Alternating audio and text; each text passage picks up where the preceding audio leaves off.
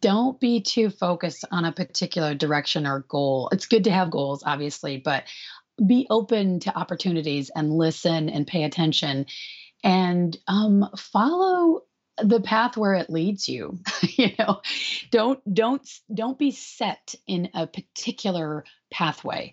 Um, and when i've done that in my life that has almost always led to really good things. And i think that's actually what's brought me to where i am today. And i feel very happy and fortunate about where i am now Welcome to the Drew Perlman Show. Think of this podcast as the antidote to the fear, the noise, and the talking heads in the news. The show features an entertaining blend of ancient wisdom, empowering ideas, and cutting edge, healthy living science to optimize your health and your life. Okay, well, let's dive in and get started. Today's guest on the show is Nicolette Hahn Niman. And Nicolette is an attorney and livestock rancher. Much of her time is spent speaking and writing about the problems resulting from industrialized livestock production. She is the author of the books Righteous Pork Chop and Defending Beef. And Nicolette has written for numerous publications, including the New York Times, LA Times, Huffington Post, and The Atlantic Online, and she currently lives on a ranch with her husband and sons. Nicolette, welcome to the show. Thank you for having me. Yeah, this is this is great. You know, I, I just wanted to start um, because I was when I was researching you and your work. Um, so, so you began your career as an environmental lawyer working with Bobby Kennedy, and you were also a, a vegetarian at the time. Yes, yes. I was a vegetarian for 33 years, so for a long time. Wow. And I was hired by Bobby Kennedy Jr. to be, um, in 2000, to be the senior att- attorney for an environmental group called Waterkeeper that many of your listeners are probably familiar with. You know, it's a, a, a, a collection of local water protection organizations that are all very grassroots based and all focus on protecting the water in their particular community. So um, I had been a lawyer at the National Wildlife Federation, and from there I went to Waterkeeper. And after I'd been there for just a few weeks, Bobby Kennedy approached me about the idea of me working full time on issues related to livestock production. So mm. um, initially, I was a little uh, hesitant because I knew that meant um, working on manure pretty much full time. Didn't sound very glamorous. Yeah. Um, but I began, um, I, Bobby asked me to go visit with um, people in different parts of the country that were really affected by large livestock operations, the pollution and the odors and so forth. And I did that. And then I was, um, then I fully understood what he wanted me to do and the importance of the work. So I began I, I, you know, sort of eh, with a lot of um, enthusiasm, I took on the task um, because there really wasn't anyone at state or federal level government that was addressing this kind of pollution, and, and it's having, it is still having a big impact on on the country and particularly on the water quality. Mm. So, so at the time, so being a vegetarian for so long, and and now working on in the livestock world, I mean, initially, did you sort of see eating meat as really part of the problem? Yeah, I think that would be a fair statement for sure. So when when I started the work with Waterkeeper, it sort of was um, almost like I felt like it was a natural outgrowth, you know, of the fact I'd been a vegetarian already for over 10 years at that point, And I thought, yeah, I agree. The meat industry is a real problem, right? And this is good. I get to sort of now work against the meat industry and the problems from it. But it didn't take me very long to begin to see that it wasn't quite that simple because I began working with some farmers of the Niman Ranch uh, network. That's how I ended up meeting Bill Niman. And I was going to their farms and seeing the places that they were living and working and raising their animals. And these were just beautiful places that were um, places you would want to spend time, places you'd want to visit, places if you were an animal on a farm, you'd want to be. And they were um, sort of ecologically vibrant places with lots of wildlife and um, you know, if you were visiting or, or, or living there, you would have a high quality of life and you would be very grateful for the fact that you lived there. If you were a neighbor of one of these farms, you would be grateful that you lived next door to it. And that was so different from what I was seeing from the concentrated industrial sector, which is much more like, um, you know, basically factories where you have um, very few people working there, a lot of automation, and you'll have, like in the case of pigs, um, you know, a Niman Ranch farmer or something like that would have maybe 100 or 200 pigs.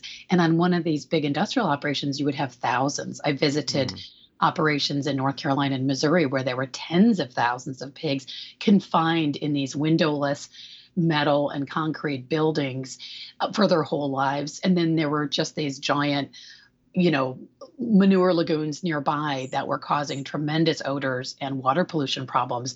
And so there was this tremendous contrast between the different types of raising the animals. And that became apparent to me pretty quickly on. So mm. um, it didn't neatly reinforce my, you know, vegetarian beliefs uh, after after a little bit of digging into it. And the more and then the more I worked on it, the more I saw this distinction as being really important.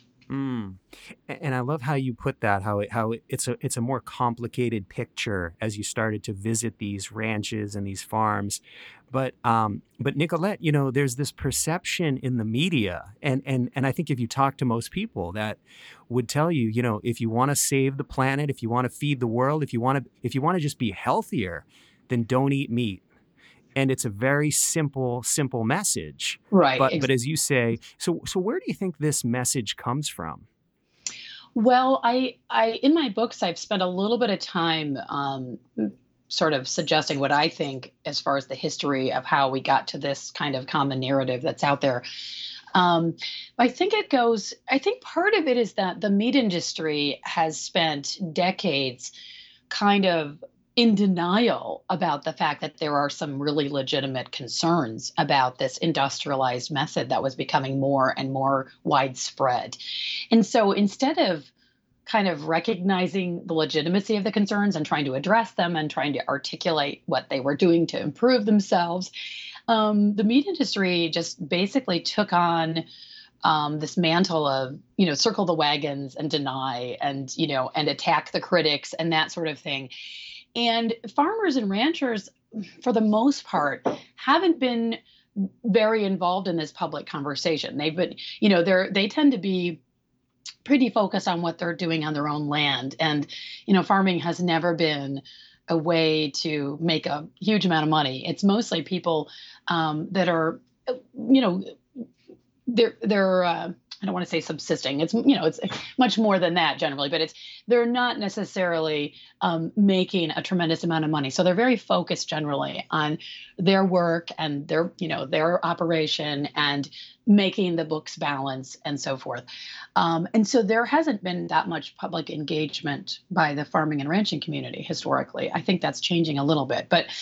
So you had at the same time, starting around 1970 or so, I would say, there began with books like Diet for a Small Planet, you began to have this idea in the public conversation that raising meat for food was resource intensive, was polluting, you know, and was really not justified in a world where there were more people, you know, and scarcer resources, and especially focus on things like water, but also land. And and that, you know, idea had a sort of growing resonance for a while. And then I felt it was beginning to get a little more nuanced. And then the climate issue became really prevalent in the environmental circles in the last decade or so. And again, the focus turned to the meat industry because it's just sort of an easy, you know, an easy place to point, a kind of a culprit that we can can point to and say, oh, this is a problem. So the meat industry then uh, once again became the subject of a lot of attention with respect to climate change and especially methane. But what all of this does is it sort of radically oversimplifies it. And um, there's, you know, the probably the single most important thing I've learned. I've now been working on this issue for about 20 years, starting as an environmental lawyer and then marrying Bill Niman and becoming, you know, actually involved directly in a ranch for the last 19 years here. Um, the thing I have learned the most is how important how you're doing something is. So whether you're raising carrots or cattle, um, how you are doing it has all the difference. It makes all the difference in terms of water quality, air quality, soil health, and um, and what I've learned is that, and this is where I've um, started, you know, using this expression all the time. It's not the cow, it's the how, because there's been so much focus on cattle and this idea that that's inherently negative. So I want people to think about this idea that when cattle are raised well, it's not just that it's not environmentally damaging, it's actually tremendously environmentally beneficial. So that how becomes really important because I believe we need the animals if we want to have a truly regenerative food system. But we've been doing it very poorly in so many cases, um, especially in the industrialized world, but really throughout the whole world there's a lot of work that needs to be done in terms of how we're raising animals. And that's the where i'm trying to shine the light on that now that question the how. Mm. so in, in terms of the how and that's and that's a great great point how you say you know whether it's whether you're you're producing carrots or whether you're producing meat would you say um, nicolette that the real problem is just the industrialization system whether it, whether you're producing meat or salad greens or whatever it's that that industrial system is really problematic in a lot of ways. Yeah and i think that michael pollan has done some great writing on this whole idea of industrial organic for example and he's focused on some of the salad raising operations in places you know that are raising you know fruits vegetables et cetera. Things that we tend to think of as you know, sort of having a lower environmental footprint, and we tend to think of them as healthy foods and things like that. But there's a radically different impact if you know if you have a vast area of land, for example, and you're just plowing it with huge plows you know, mechanized tractors, and then you're passing over it again with big tractors and putting seed, and then maybe you're passing over it again multiple times to apply. If it's an organic thing, you're probably not putting um, as much chemicals on it, although there are things that are permitted within organic agriculture that are, you know, comparable to chemicals, agricultural chemicals. But basically, um, you can raise food in a very, you know, sort of unfriendly way in terms of ecological impact, and it can still be labeled organic. And unfortunately, that's how a lot of organic food is produced. Um, but if you want, you know, more, I, I was a biology major in college and I was reared in southwestern Michigan and spent a lot of time um, outdoors and in a big open area near where I grew up, near Kalamazoo, and a lot of time on farms. And my whole sort of worldview has really been shaped by this idea that we need to have a better understanding of nature and connection with nature. And that when we do that, we're healthier humans. And I've really come to believe with farming, you know, the sort of um, optimal farming from an ecological standpoint is all about trying to mimic nature and create farms that are more like ecosystems. And so those mean things that are complex you know where you're um, raising a lot of different type of things plants animals and really focused on the soil and the health of the soil and when you do that you know as i mentioned a few minutes ago animals are a really important part of it and you can raise all kinds of different plants you know and especially the like the big crops things like wheat and soy and corn, they are raised almost exclusively in this country on large, huge monocrops that are very industrial. And if you just drive through, you know, the parts of the country, like in, I've been in, in Idaho multiple times through the potato growing areas, mm and it just looks like a moonscape. It's just except for when you know the things are in full bloom and the plants are high for much of the year it's like a gray dusty completely dead looking landscape. And that's totally counter to good ecology and trying to really foster healthy food systems and create healthy food. And then in contrast to that all of the sort of most sort of beautiful and ecologically vibrant farms I've ever been to had animals because they're adding those elements that you know wild animals would be adding in nature. So that's what my focus is on. It's like let's let's let's turn um, the spotlight onto the question of how we're doing things, and let's make our farms more like natural systems and ecosystems rather than trying to vilify individual particular foods that are being produced, which actually makes no sense whatsoever. Hmm. And and I love how you put it. I mean, so much of this is about soil health. Yes. And and and it's like there, there's like this lack of understanding, I guess, that the soil is a living living thing. Yeah. And uh, um, so would you say so? Does this relate to to like the regener- regenerative agriculture movement? Is that is that a big part of the work of? Um, I mean, one of my big heroes is Allan Savory. Yes. And the work in in regenerative agriculture is that relating to what you're what you're talking about with soil health? Yeah, and and I've met Allan several times and spent time with him, and um, he's a big hero of mine as well. He has really shown you know, the interesting thing about Allan is that he was this wildlife ecologist and very focused on protecting wild animals and creating healthy ecosystems for wild animals in Zimbabwe, where he's from. And he became convinced as he you know as he himself says that that you know any large animals were problematic you know whether it was elephants or cattle and that you basically had to control their numbers through human intervention you know through culling. And they did a lot of that in various parts of africa. They reduced numbers of elephants through massive killing of elephants um, in the 1970s and 80s because it was believed that they were damaging ecosystems. And he was part of that.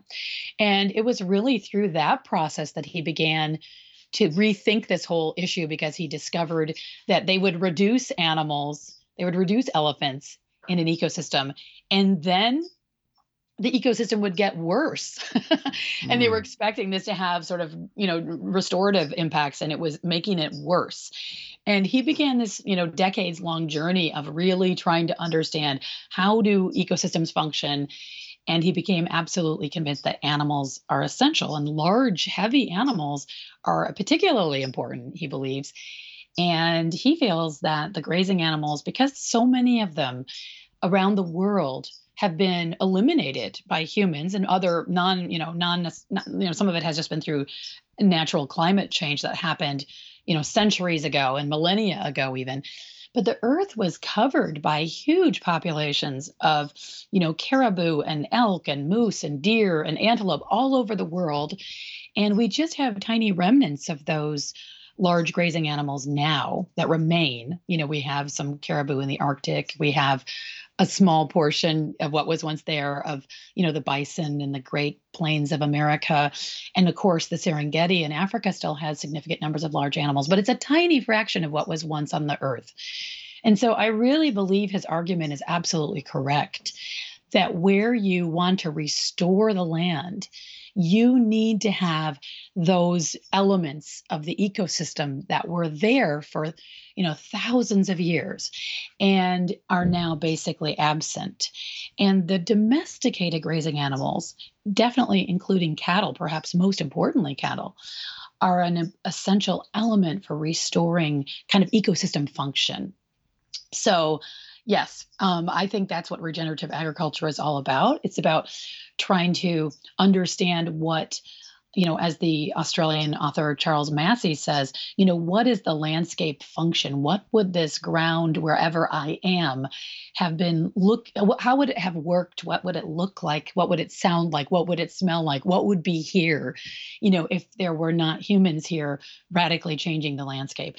And then trying to create human systems, and in particular agricultural systems that work with those systems. And um, and that's really what I think Allan Savory's work is all about, and the many, you know, thousands of farmers and ranchers that are now following his advice to try to think more holistically and think in terms of systems and make your farm or ranch work more like an ecosystem. And this is quite an important worldwide movement now um, within food production. It's not the dominant um, system for sure, but mm-hmm. there's a very strong movement to make agriculture truly regenerative along these lines. And animals are an absolutely essential part of this. Hmm.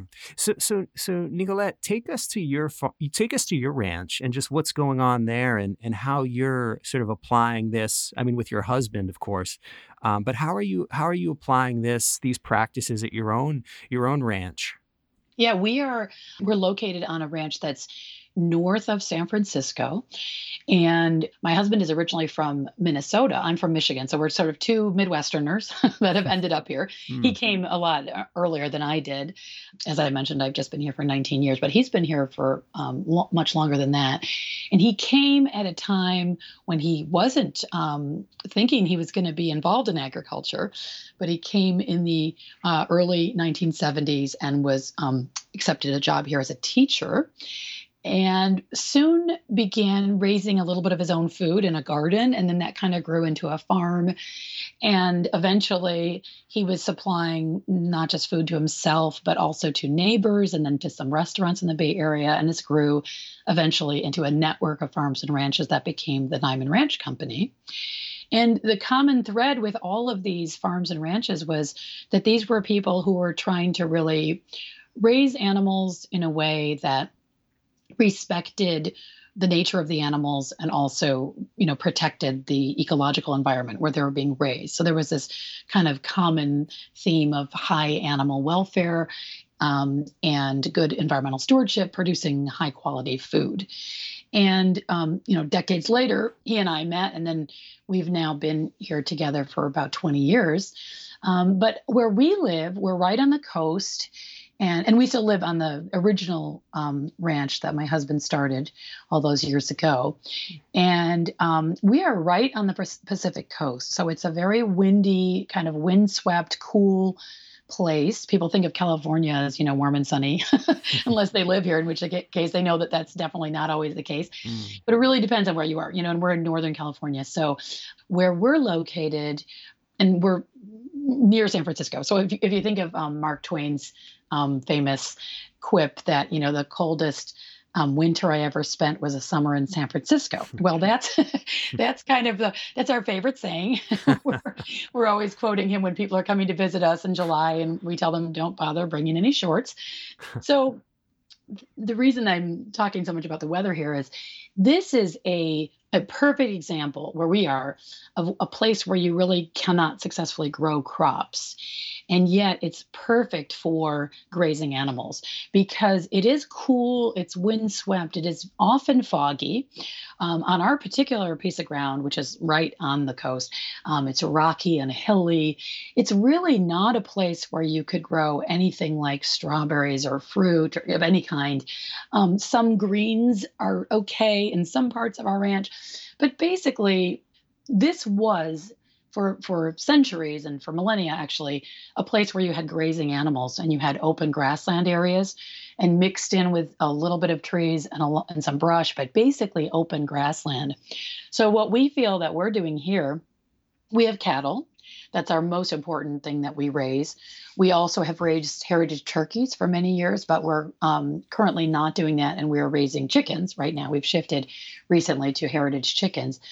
But the cattle are the most important thing that we do because we are basically raising them kind of a, what Allan Savory would call as a proxy for the disappeared wild animals. So we just try to um, have their movements mimic um, the movements of wild grazing animals that would have been here. And they're essentially, there isn't that much interference that we have with their daily lives. They're basically just out there grazing and we're controlling their movements. So we're trying to make sure they are continually moved, but they're also uh, grazing enough of the vegetation that you get more diversity of the vegetation coming up um, because when you remove the dead overgrowth layer, the thatch, as they call it, there's more ability for the sunlight to penetrate seedlings that want to come up. So you have later sprouting species of vegetation. And you get a lot more diversity where you have grazing. And then you want to let your land rest a lot. So, um, one of the things Allan Savory and others talk about a lot is the importance of resting the land. So, that's something we try to do here as well, where we we graze, we have the impact, you know, the animal impact of the clipping of the vegetation, pressing um, seeds and vegetative matter into the soil with the hooves, and the addition of you know very important biological material through um, the manure and also the moisture through the urine that goes through the animal. So there's kind of a cycling process that's hastened when you have the grazing animals. That doesn't happen when you don't have them. So we're trying to do all of those kinds of things on our ranch with the with the animals. And we don't feed any grain or any kind of other feeds or supplements to our animals. They're basically totally grass fed. Mm. and what we do that's kind of unique is that we raise our animals to full maturity on grass. So a lot of grass fed beef is raised to sort of a young age and slaughtered what we would consider at kind of a premature point. Our approach is to raise the animal to full maturity and then to continue to raise it on grass to where it is able to fatten the way elk and deer and antelope fatten in a certain season and then to do all of our slaughtering of our animals seasonally. So, the way people would hunt at a certain time of year, because that's when the animals are fat and they're best for eating, that's how we slaughter our animals. So, we just do it basically once a year, typically. And um, that's really what we do with our cattle. And then we have, like I mentioned, we had a heritage um, flock of turkeys here for about um, nine years. And now we're raising heritage poultry, and they're outside during the day on grass and they're foraging. And then they go into a barn at night. And we have um, dogs that live with them to protect them because we have a lot of um, predatory animals here, and we don't want to eliminate those predators. They're a really important part of the landscape here and the ecological function. So we protect our grazing poultry with our dogs who are um, you know they're livestock guarding dogs not herding dogs. And um, those are really important partners in what we do. But so that's what the most of what we do. We've done a few other things ho- here over the years and we have our own garden and our own orchard for our own you know consumption. But as far as what we provide to the general public that's um, our focus. That's great. That's great. And and the um the ranching lifestyle it suits you and Oh gosh yes. I mean, that would be an understatement. It was a big shift in a way because I went from living in Manhattan to living on our ranch. But um, having grown up, you know, a lot, spending a lot of time outside, um, it, it, it's almost like I felt like I was returning, even though I never lived on a farm or ranch before, I was returning to that lifestyle where I was, you know, sort of outside and interacting with plants and animals, you know, all day, every day. Um, that was something I, I'd pretty much always done earlier. And then when I lived in larger cities, because I lived in a few other places too, in addition to Manhattan, I, I always missed that very much. And in fact, I had to live near Central Park when I lived in New York because I had to go to the park every day mm. for a mm. while, you know, just to be surrounded by trees and grass and stuff. And I really appreciate the fact that Central Park has all those beautiful areas that feel almost like natural areas. Um, and so, yeah, to me, just being outside for a large portion of every day. And, you know, it's sort of funny when I've lived in cities, um, my focus on the weather was just like, you know, what do I need to bring an umbrella? you know, what shoes should I wear today? And when you live on a ranch and you're working on the ranch, especially, you are thinking constantly about all of the elements, you know, the wind, the moisture, you know, the the heat, the cold, you know, whatever's happening in terms of the weather, um, not just that day, but what's coming down the pike and what you've already had. This has a tremendous impact on what you're doing and how you're planning and um, what you're doing or not doing, you know, with your animals or whatever you're doing on your farm or ranch. So you're just much more tuned in and focused to what's happening um, in your, you know, in the climate you live in and in the geography that you live in. And um, and that has felt really um, I don't know, really grounding, you know, in the most literal sense um, to me. So, yes. And I, you know, we have two young sons now, and um, actually, they're not that young anymore. they're nine and 13. They're, the, it has gone by very quickly. Mm-hmm. Um, so they seem like they were just born yesterday to me. But um, I can't imagine a better place to be, you know, bringing up children than um, a place like this. So I'm very grateful and yes it's it's a, it definitely suits me. That's beautiful. That's beautiful. So people that want to want to learn more because I, I, sometimes i feel you know like a little bit of information about a about a subject like like this is is kind of a dangerous thing. Um, but but people that want to like actually like really kind of learn more and get in and get into a subject as opposed to what they just hear you know kind of on the news or you know in the local media or whatever one thing is they could read your books that would be a, that would be a good place to start um, is that what you'd recommend to to kind of dive in and learn more for people that want to know more about this subject about soil health and regenerative agriculture and these kind of things?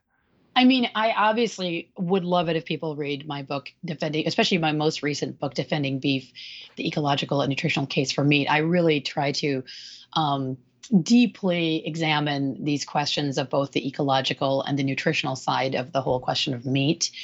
But um, I know people are busy and they don't always pick up books. And I've written a number of essays on this topic. I also have other books that I recommend all the time, um, including um, especially anyone who's actually involved in um, agriculture. I recommend the book Dirt to Soil by Gabe Brown. That's a fantastic story of a farmer in North Dakota that took a conventional farm and began a long journey of trying to make it into a truly regenerative farm that might sound kind of boring, but it's not boring at all. It's a very easy read and it's a really great example of what we've been talking about.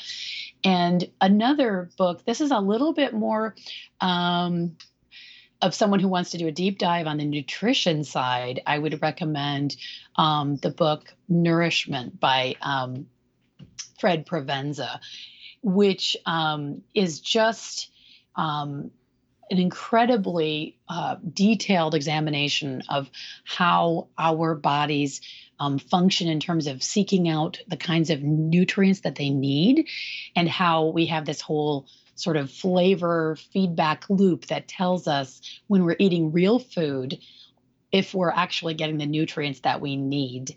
And it's uh, he's a scientist and it's all done it's all based on his own decades of research as well as other people's research.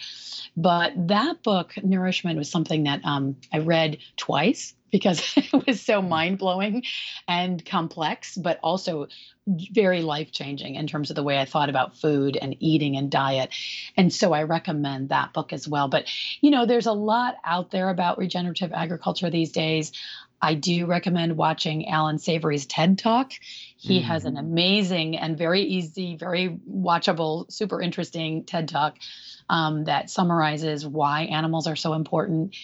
And there's just, you know, a wealth of information out there. So I just encourage people to just, you know, start looking into it a little bit. And there are some good documentaries that have been done now. And there's kind of a wealth of any you know anyone who wants to look into it there's a wealth of information out there and i just encourage people to try to um, delve into it a little more that's so great Colette, just a few final questions. Um, I'd love to get your thoughts on this. What what are some of the daily practice? I mean, I think we're gonna think you've already mentioned some, but what are some of your daily practices that make you feel the most alive? Well, for me, um, I can I can remember way back in childhood um, having a conversation with my mom where I said, you know, we went to church, and um, especially when we were little, we didn't go every Sunday, but we would go occasionally. And um, I remember telling my mom one time when I came back in from being out in the woods, I said, you know, the time when I most feel like I believe there is a God is not when I'm in church, but when I'm in the woods, you know. and um, and I think I kind of still feel that way. That um, just being, um, you know, the more I've learned about this in terms of the research that's been done around the world, there's these forest bathing concepts, you know, and everything, and in Japan and so forth. I think we are very, you know, we're struggling, at, especially in the industrialized world now. Um, humans are really struggling with this feeling of you know isolation and um, anxiety and depression in so many cases and i think the more time that each of us spends in a natural setting um, it, it really gives us a chance to sort of reconnect with how we were all built and meant to be functioning. And obviously, we live in these built environments and we will continue to do so. But I think having an opportunity to be around plants and flowers and birds and insects um, every day is really important. It certainly is for me. And, and so, yes, just being outside every day um, on our ranch or in my garden. I love being out in my garden. Um, those are things that just really calm yeah. me and bring me, you know, just I mean, especially nowadays with the news cycle being the way it is, you can you can sit there in front of your computer or listening to your radio and get very anxious and depressed and worried. And I think it's important to stay current about what's happening in the world, but I also think it's really important to stay grounded in your physical environment. And that's certainly something that I do. And also, um, you know, just every day, I would say another really important ritual in our family is sitting down to dinner together. So that um, that practice of sharing a table, sharing food, you know, sort of literally breaking bread together, um, to me is probably another very important, you know, ritual or practice that I think is really helpful in my life. Mm, that's great. Um, final question If you had the opportunity to travel back in time, say 35, 40 years, what words of wisdom would your current self share with your younger self? wow, that's that's a tough one. Um, I guess you know, I I have learned in my life that um, the path is not always straight. You know, it takes interesting twists and turns. And I guess I would just say, don't be too focused on a particular direction or goal. It's good to have goals, obviously, but be open to opportunities and listen and pay attention and um, follow the path where it leads you you know don't don't don't be set in a particular pathway um, and when i've done that in my life that has almost always led to really good things and i think that's actually what's brought me to where i am today and i feel very happy and fortunate about where i am now Oh, fantastic. Um, Nicolette, where can people go that want to learn more about you, your work, and your books? I think that um, the best place, in addition to just sort of Googling, you know, the things I've written for the New York Times and Wall Street Journal, et cetera. Um, and actually, I wrote a lot of blogs for the Atlantic. So there's a whole series of shorter pieces that I wrote for the Atlantic that you can find also on the internet. So that's probably a good starting point. But also, I'm very active on Twitter. It's just de- hashtag defending beef. And then there's um, a Facebook account with the same name. And those are broad ranging discussions that I kind of host about food and nutrition and even cooking and gardening and just kind of a, um, a focus on how do we create and um, consume healthy food in order to be healthy people. That's fantastic. Nicolette, thank you so much for coming on the show today. Thank you for inviting me. Thank you for listening to the Drew Perlman Show. I hope you enjoyed today's episode. In the words of Mark Twain, 20 years from now, you will be more disappointed by the things you didn't do than the things you did do. So throw off the bow lines, sail away from the safe harbor, and catch the trade winds in your sails. Explore, dream, discover, and stay well, everyone.